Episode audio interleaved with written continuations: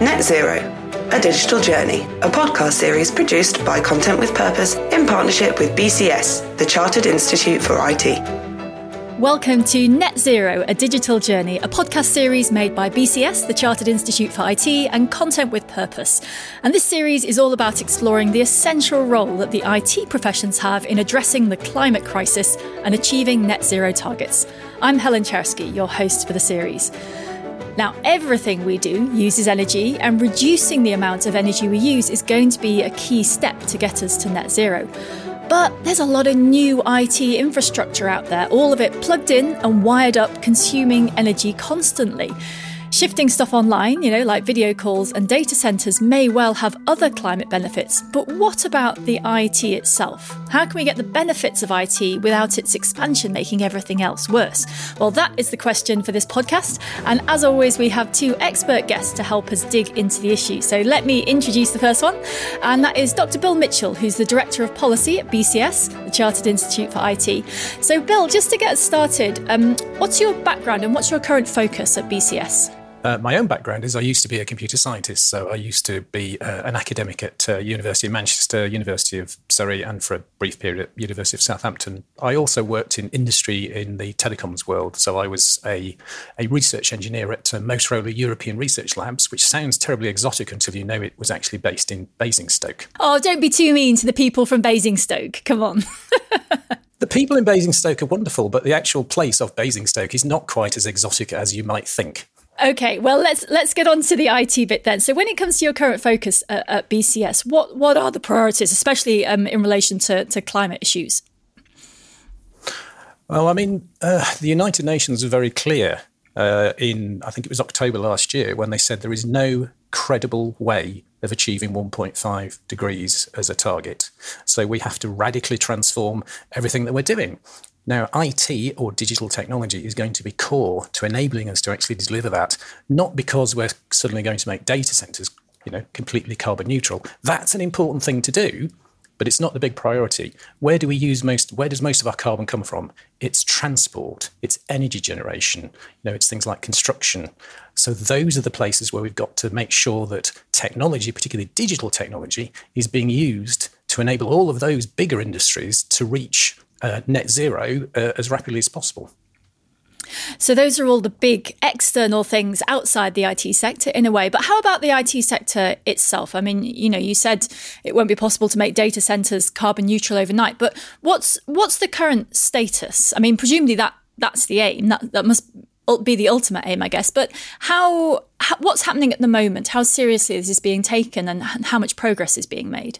I actually think data centers are doing a really good job. They're, they're, they are trying and achieving great things in terms of being um, not yet what you might call net zero, but going there as rapidly as possible. So they they they were very forward thinking in trying to become carbon neutral back in the, uh, the early part of the century, where they were using um, carbon offsets to, redu- to not reduce their emissions, but to offset against those emissions. Then they moved rapidly into renewable energy, whereby they are actually purchasing renewable, renewable energy across the sort of global electricity system. But that doesn't mean they aren't still producing carbon from the kind of activities that they do. And they are actively pursuing that next stage, which is to become genuinely carbon free and not have carbon emissions. They're not there yet. It is still important to realize, though, that if we're talking about data centers, they produce somewhere between 1% and 3% of the carbon that goes into the atmosphere every year. So, yes, it's really important that we do remove that 1% to 3%, but that still leaves us with 97% that needs to be removed. So we've got, although it is interesting and the IT sector can lead by example in showing how to become carbon free, we've got to get everybody else to do it as well. And we've got to do it globally. And we've got to get coordination and cooperation there at a global level. And if we don't, well, it ain't going to happen. And and how about the big tech company? You know, it feels like the big tech companies are so big that they dominate a lot of you know the, the, the, their proportion as a proportion of what happens. They are very very large. Is there any leadership from them on this kind of stuff? I've seen quite a bit of leadership. I mean, if you look at the obvious sort of suspects, you know, like the you know Amazon, Microsoft, Google, uh, etc., they're actually doing a good job in terms of genuinely investing in carbon reduction, genuinely measuring what they do, which, by the way, is incredibly important. Without that transparency, without evidencing that this is happening, there is no credibility. There is no way of having that leadership. So they're doing a really good job on those things. Not only that, they are putting a lot of pressure financially and commercially on their own supply chains. And that's going to have a huge effect, I think, because those supply chains aren't just supply chains for Microsoft or Google or whatever. They're supply chains for large parts of the economy in all sorts of different ways. So I think it's tremendous that they are doing that. And I think that's exactly what all of those big IT leaders, those tech giants should be doing. And to some extent, they actually are doing. So that's really positive. Well, we always like the positive news. Um, there's so much negative news, so it's always good to have a bit of optimism. Um, so let's meet our second guest, and he is Dr. David Pugh, Head of Sustainability at Digital Catapult. So, David, same first question for you. How did you get to where you are, and what's your current focus? Hi, Helen. So, I got started about 15 years ago in air quality, so monitoring environmental emissions, emissions from industrial sites, traveling to all the world's pollution hotspots, and actually looking at how, what are these emissions how are they impacting people? How are they impacting the environment? How are they impacting society, really? Um, and gradually from there, moved into more, more technology focus. And now I work at the Digital Catapult, which is a UK government backed innovation centre. And our, our role is to guide UK industry into digitalization. And at the same time, my role is to, to support companies on firstly how do they use digital technology to to enable sustainability? But how do we think about the sustainability of those technologies that we use? Because we often hear lots of great kind of landmarks of there's 20 billion IoT devices out in the world and that's great. But what that really means is that in 10 years time there's going to be 20 billion coin cell batteries at the bottom of the ocean. And so we need to start thinking about what is the impact that technology is having how do we improve that? How do we bring in ways to think differently about data think differently about about the IT that we're using Net Zero, a digital journey. This episode is sponsored by eFutures Network. Funded by UK Research and Innovation, the eFutures Network supports the UK electronic systems community in technological innovation. You can learn more about their work on our digital series website, netzerodigital.bcs.org forward slash UK. Net Zero, a digital journey. Well, I think that's an important starting point, isn't it? Like how we think about it. You know, there are these headline things that we hear about a lot, like plastic in the ocean and waste. But actually, there's a much more holistic way that's needed when it comes to looking at all of this. So, what's happening in Digital Catapult when it comes to the ethics of all of this and changing the way that people think about the whole system? So, one thing that we, we and it's the, the term that I hate most of all of technology, but it's still quite prevalent. And if you're around in kind of the, the, the 2015, 2016, 2016, you probably heard data is the new oil. Um, and I, I, once said through a conference where eight, eight speakers consecutively had that as their first slide data is the new oil. It's going to make you rich. And as a result, people thought, I've got to store up all of my data. It's going to be mine. I'm not never going to share it. It's going to make us rich. And so a lot of data is never used. It's collected. It sits in data centers somewhere. Um, gathering dust. And what this has led to is that data isn't a new oil, but data really does have a plastic problem in that data is collected and because it's not collected in, in your factory or in your in your office you don't see it you don't really feel it because it's it's somewhere else. It's just collected and collected and collected. And what we're trying to do is to make people think if you are collecting data treat it as an industrial asset. It has a financial cost. It has a has an environmental cost. Are you collecting this data for for useful reasons? Is it just being collected to sit somewhere? When is the right time to get rid of this data? And actually understand what am I doing with this and kind of understand the value and the impact that data has. And a lot of that is really good. Um, you know, it makes us faster, more optimized, more transparent. Um, but equally, there are costs that come with storing data and using data and and understanding things. So we use a framework um, that was developed by the Green Web Foundation. That looks at consumption, intensity, and direction. So cons- consumption is really: do you need the best in class infrastructure for this? You know, are you using 5G to send a small piece of data once every three hours? Are you using the right technology and the right kind of scale of technology for the right use cases? And then intensity. So where is your data being stored? Are you using these green data centers that Bill mentioned? Are you are you looking at what is the intensity of what you're using? And then direction. So is the technology being used to really make impact and positive impact on the environment? Well, I think there's a really interesting point in there, which will be relatively new to a lot of people, I think, which is the idea that data has a physical incarnation in a way, and that we're used to the idea, you know, in the past, maybe 100 years ago, data was always on a piece of paper somewhere. And now data is sort of somewhere. And it feels as though it's, you know, as, as footprints go, it feels as though it almost hasn't got a footprint. It doesn't touch anything. You can't put it down. And the point that you're making really is that we have to start to think about data as a physical thing. You know, it, it, even if the zeros and ones move around, it has physical consequences in the world. Do you get much pushback? Is that how how do people respond to that way of thinking?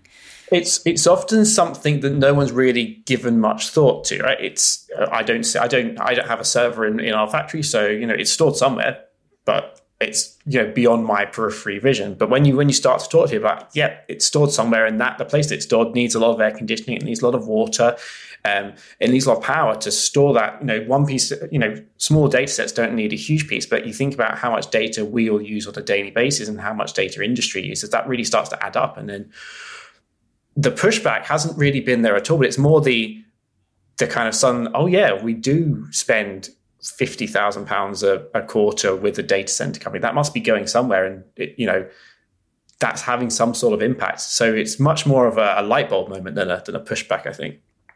Which well, I guess it's, it's that thing in, in in almost every industry at the moment, people are proud of less. You know how hmm. efficient mm. they are. Whereas in IT, it's one of the few places where people are proud of more. It's quite an interesting difference. Um, so I'm um, for you know to to Bill here or to both of you really. When it comes to shifting the you know changing the direction, and Bill, you were quite optimistic about what's already happening, but are there any easy wins left, or have they already happened? And what are the big priorities? You know, there's a lot of responsibility here within the IT sector, partly because of the potential it has. So, so are there any easy wins that are left over, or is it now just on the hard stuff? And if so, what are those priorities? Uh, so, Bill. In terms of what corporates can do for themselves, the thing I've found interesting is is watching the way Microsoft have tried to become uh, carbon negative is what they're actually aiming for. And the the biggest lever they've done is internally to introduce a taxation. I think they're not the only corporate to do it, but it really is a taxation internally. So one division literally has to pay money. And this is not just a hypothetical thing. It comes out of your budget, depending on what kind of carbons your your division is emitting.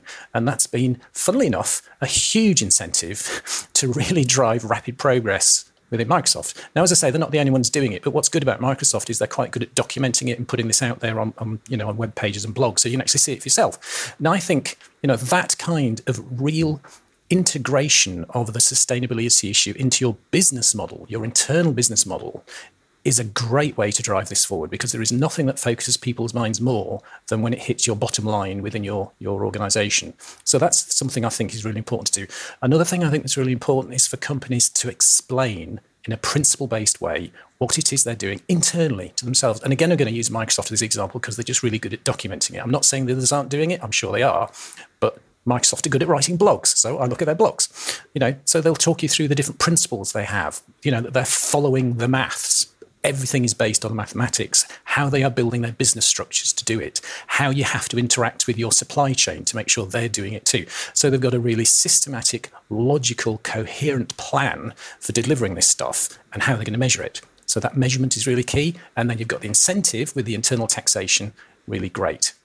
Now, if we then look at what's going on as kind of a global scale, I think one of the big problems around making sure digital technologies are used to really drive the removal of carbon from the atmosphere and from our economic output is globalization of standards, agreed common, rigorous, usable, effective standards. So we can actually see how much carbon people are producing. We can see how much it's being reduced. We can identify where the sweet spots are, where we can do further reduction of, of carbon. E.g., on transport, we all happily drive our cars in a chaotic, random way along roads. We are not coordinated to ensure that collectively we are reducing the amount of crap that's coming out the back end of our cars. That could be achieved through greater use of the Internet of Things, which unfortunately is going to produce some waste and some more environmentally damaging products. But overall, it may mean that we end up producing far less carbon. So the big, e- well, it's not an easy win actually, because global, globally agreed standards that are rigorous and transparent and which you can really use to drive forward change are hard to get right. But it is the thing that is very, very doable, and it's going to be essential. Otherwise, all of these lovely Internet of thing, Internet of Things products that we have that are trying to talk to each other, well, we won't know what the hell they're talking about, and we won't know whether or not they're doing the job. So I'd say those are the two big things. That's a really interesting example, that last one, because it it makes me think of, um, you know, it's assumed that the Internet of IT, the Internet of Things, and having more and more things that coordinate is is is a good thing, but you could just put everyone on the train. anyway, there's a whole system thing about what the system is trying to do there. But I want to come back to your point about standards because I can imagine people running small businesses, for example, listening to this and going, well, that sounds like a great idea, but how could I do that? Are there uh, you, you know, you were talking about the importance of standardization, but are there any tools that could help you know companies that are not as big as Microsoft start on something like that, or does that not just not exist yet? I, I think it's still a very emergent area where there aren't um, high quality, cheap, sustainable systems that they can deploy. I do know, though, that the tech giants are falling over themselves to develop these things. So, al- although they are also, they are being altruistic in terms of trying to achieve carbon free compute power for themselves over the next however many years, they also see this as a great commercial opportunity to develop the technology that can enable all of these other companies who don't have the wherewithal to develop their own to basically buy in services from the likes of Microsoft, Google, Amazon, etc., to enable them to then redu- reduce their own carbon footprint. So these things are coming along, but I don't think we're there just yet. Um, and David, what do you see as the sort of priority, the, the, the, any easy wins that we're missing and the immediate priorities? I think one of the one of the really easy wins is just to understand where your data is stored. Ask your your cloud company where are you storing data? What what kind of power goes into these data centers that you that you're that you're running? Where where is the data stored? This is data. This is information that that you know the big cloud providers and the smaller cloud providers already have. So start to understand where things are, what what's being done. The other thing that I just, especially for smaller businesses, is to start looking at some of the frameworks that are available. And um, something that we've done um, in Digital Catapult is look at the task force on climate-related financial disclosures. Now, we as a smaller organisation don't need to submit this formally, um, and we haven't, but we've used this as a, a chance to ask the questions internally, and that especially around sustainability is, is often the first hurdle is that people don't know what questions to ask everyone wants to be more sustainable. I've never met anyone that said I want to be less sustainable. Um, but it's knowing the questions to ask internally, knowing where to look within your organization, I think is the first step is understanding what's going on now, how do we do X, Y, Z, and using TCFD or the B Corp framework as even just as a conversation starter internally. Okay, so there's a big question that comes up, especially in something like the IT sector, which to most people is quite opaque to start with. However many blogs they write, you know, the practices of what happens are, are, quite opaque. I think most people don't know how their computer works or where their data is. So, how about the problem of greenwashing? Because that follows on very quickly now, in that a lot of companies have a lot of goodwill, and there's all these people who want to say that they can all do everything. Um, and the consumer is just like, well, all these people say they're doing stuff. How do I how do I know who to trust? Right? Is there is there a, is there already the risk of greenwashing here, or have we not got to that point yet? How do we deal with that?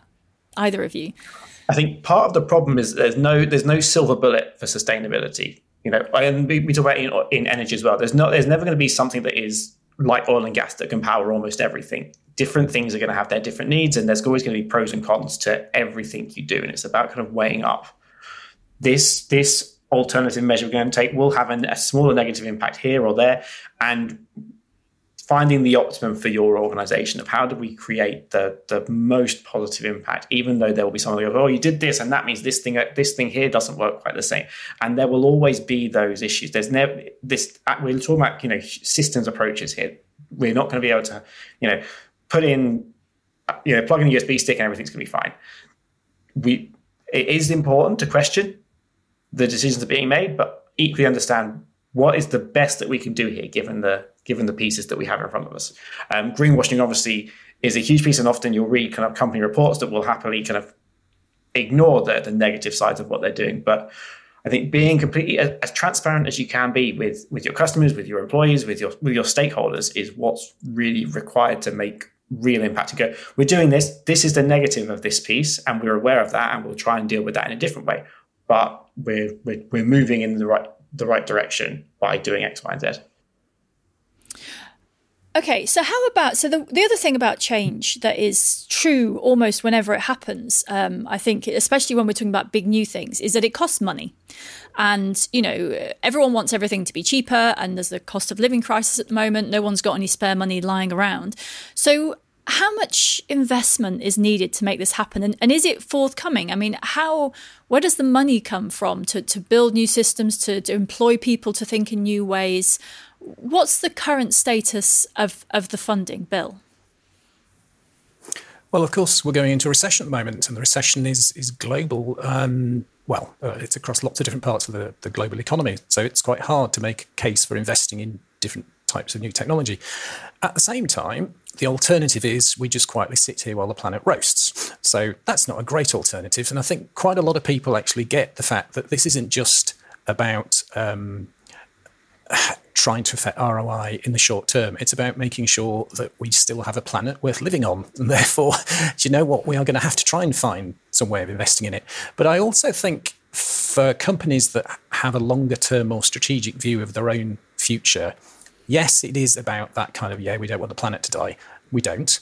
But in terms of surviving and being competitive in the longer term, if you don't invest in this stuff, then you will not survive and you will not be competitive. I think it will be that kind of existential for companies over the longer term, even though at the moment there is a recession that's causing lots of headaches around how you you do spend your pounds, shillings, and pence.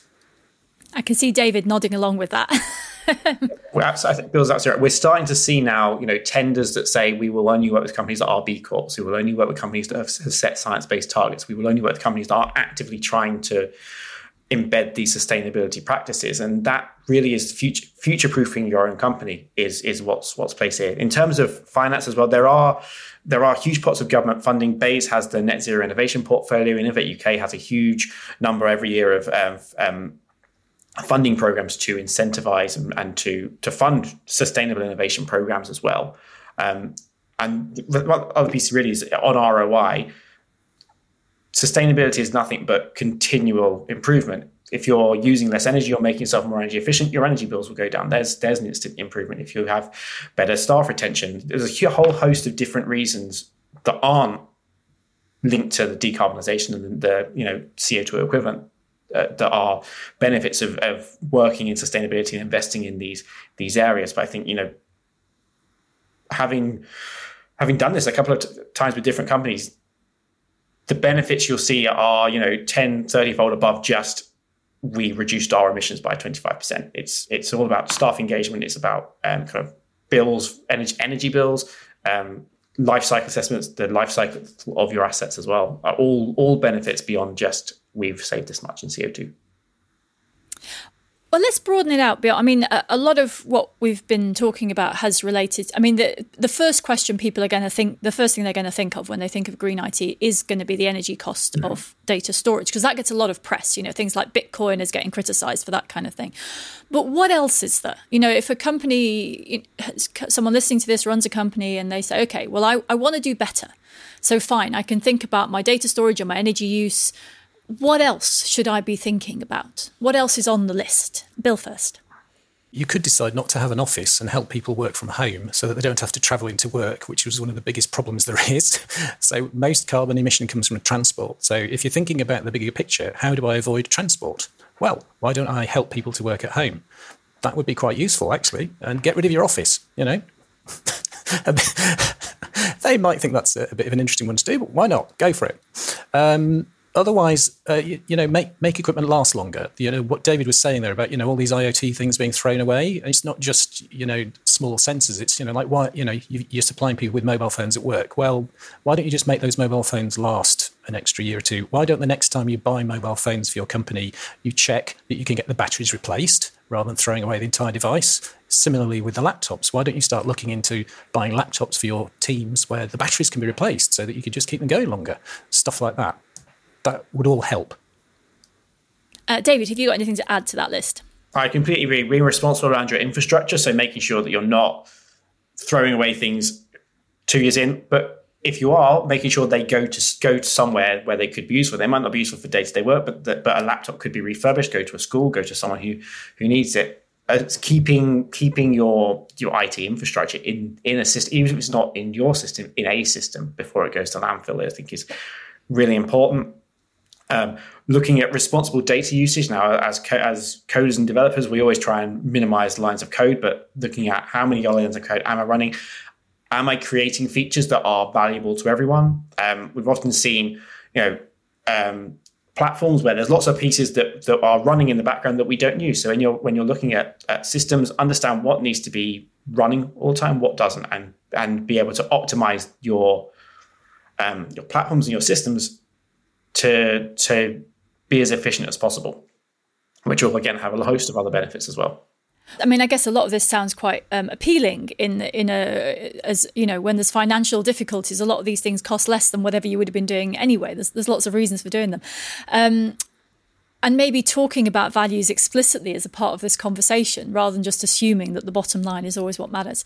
Um, so, where, I mean, Bill, you talked a little bit about um, blogs from Microsoft that had advice. What help is available? I mean, is, is, is this still, are we still too early on in the process? You said there are tools that are being shared a little bit. These big companies might start to, sh- to share what they know, but at the moment, where do people go for help? I mean, David, you work at the Digital Catapult, so maybe tell us a little bit about what, what specific help is available. So we work with companies large and small. So with our smaller companies, you know, early stage com- um, technology companies, we work extensively with them on understanding from a sustainability platform how are they creating value for society, the environment, and um, for the, the economy, helping them understand um, best places to manage data, to store data. We have a whole host of technical experts whose job it is is to make sure that as these smaller companies are growing, they're growing in a way that that is sustainable and inclusive. For for larger companies, we do a whole host of, of sustainable innovation work to to support them on on doing exactly what we're saying. Be more be more um, resource efficient, be more energy efficient. Understand why and how using digital technology is a key enabler to this, and creating, helping create the business cases for them. And um, as I mentioned, we're, we're a government-backed non-profit, so we are measured by the impact we make in industry. So we exist for this exact reason of how do we, how do we, how do, how does the UK deploy and use digital technology in the most efficient way to gain the most benefit? Bill, how about BCS? Is there any specific help available there? Sources of help and advice? join the BCS because we have uh, a green IT specialist group, uh, and its and its purpose is to help individuals from different organizations learn about good professional practice whereby they can actually implement the ideas that are going to lead to far less carbon being produced by your organization and it's a great way to share practice discover what's out there discover what works networking with other companies because the more other companies from different parts of the economy can talk to each other, the more rapidly we're going to be able to achieve something sensible here. So come and join the BCS. It's not too expensive. I did offer you a free advert there, and you grabbed it with both hands. Um, well done. Um, okay, so I want some specific examples from both of you now. That you know, it's very easy to talk about these sort of oh, people could do this, things could happen, and I wondered if if either of you had you know a specific example. I mean, you've mentioned uh, Microsoft, Bill, but perhaps not one of the biggest companies, but something that uh, a you know a small to medium sized company could do. Some examples of someone who's done something that somebody else can learn from, or perhaps learn not to do.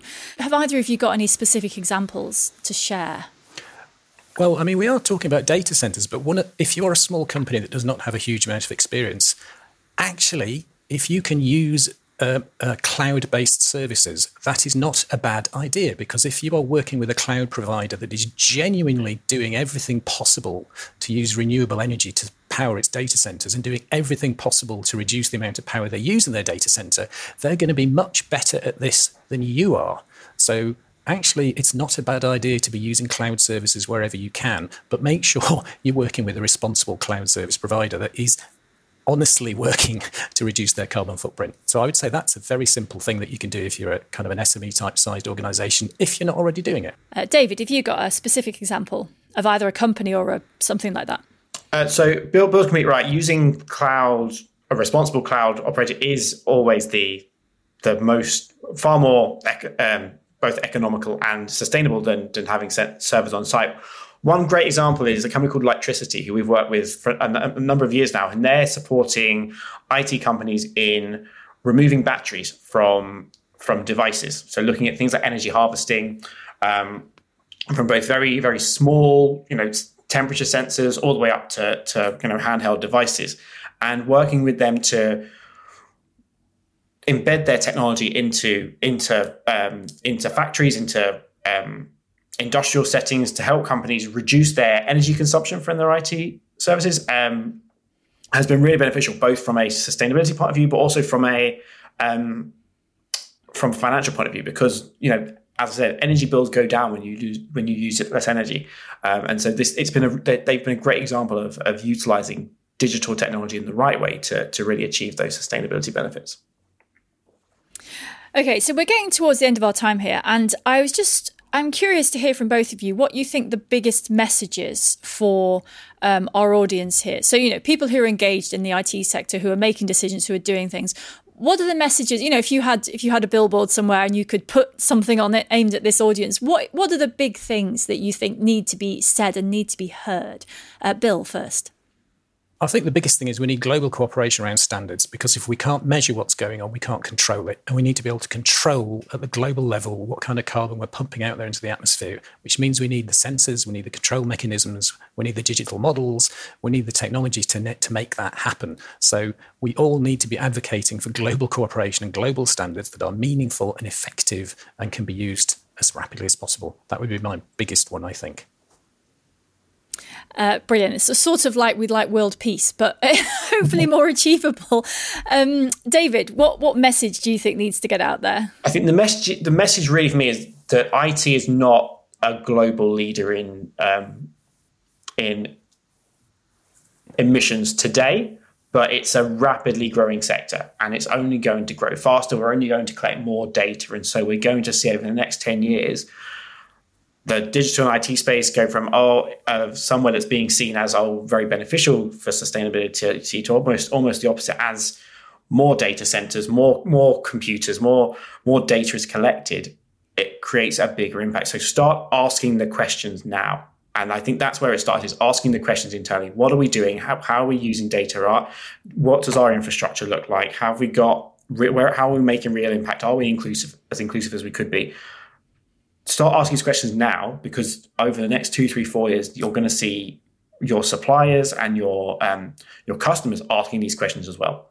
And it's kind of getting ahead of getting ahead of the the financial requirements and the business requirements to really make impact and ensure that you ensure that your business is sustainable and still around in a few years. Um, and being and you're able to make that impact internally. But the first question is, is ask what we're doing. I think that is a great final message. Don't be afraid to ask the questions, even if there are no answers yet. Fantastic. Well, that's all we've got time for today. So, huge thanks to our two guests, Bill Mitchell and David Pugh. Look out for the next podcast in this series where we'll be digging into even more of these issues. So, do join us for that. I'm Helen Czerski, and you've been listening to Net Zero, a digital journey. Thanks to the sponsor of this episode, eFutures Network. You can read, watch, and learn more about their work and about the full Net Zero A Digital Journey series by going to netzerodigital.bcs.org forward slash UK or simply searching for hashtag Net Zero Digital on social media. And don't forget to visit contentwithpurpose.co.uk or find us on socials to check out more of our podcast collaborations.